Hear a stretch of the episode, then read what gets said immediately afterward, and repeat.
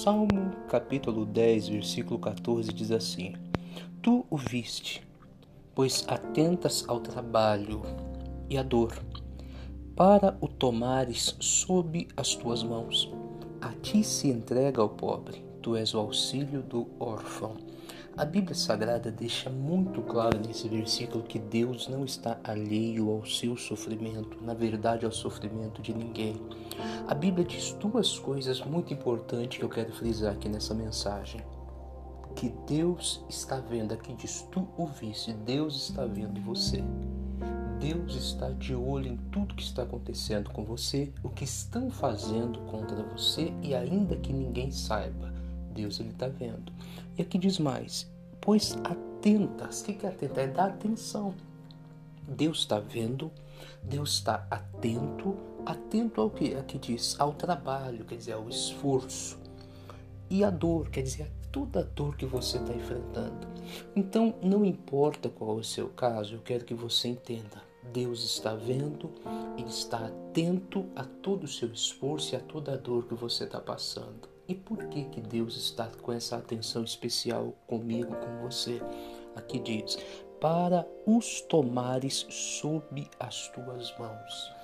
Deus vai colocar as mãos sobre você e sobre essa situação na devida hora, no devido momento. E o que, que eu devo fazer? Isaías 38 fala de um rei chamado Ezequias, que ele recebeu um diagnóstico de que ele estava com uma doença mortal.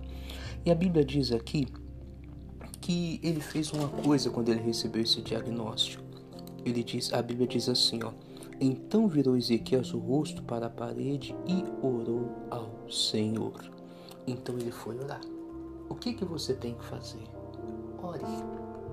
Fale com Deus. Pare de brigar com pessoas, murmurar com pessoas ou contar a situação para muita gente que não vai te ajudar. Faça uma oração fale com Deus. Após é, o Ezequias orar, e essa oração é o que sai do seu coração, não tem uma fórmula, você não tem que copiar uma oração.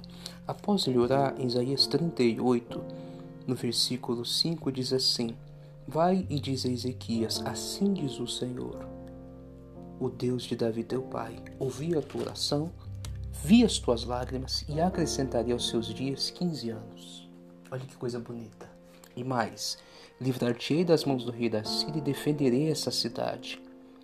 Isso será por sinal da parte do Senhor, de que o Senhor cumprirá o que prometeu. Farei voltar 10 graus o relógio de acaso, relógio de sombra, né? pelos quais já declinou com o sol.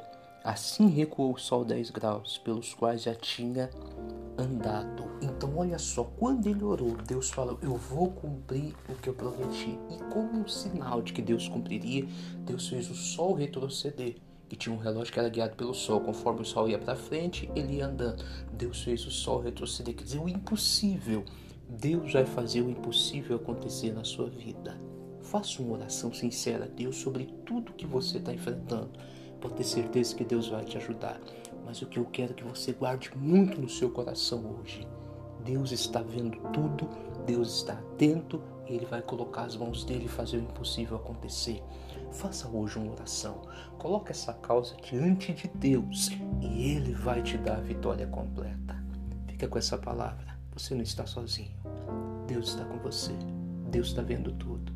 Deus está atento ao seu esforço, a toda a dor que você está passando e Ele está esperando uma oração sua para fazer o impossível acontecer. Fica com essa palavra, que Deus te abençoe. Um forte abraço.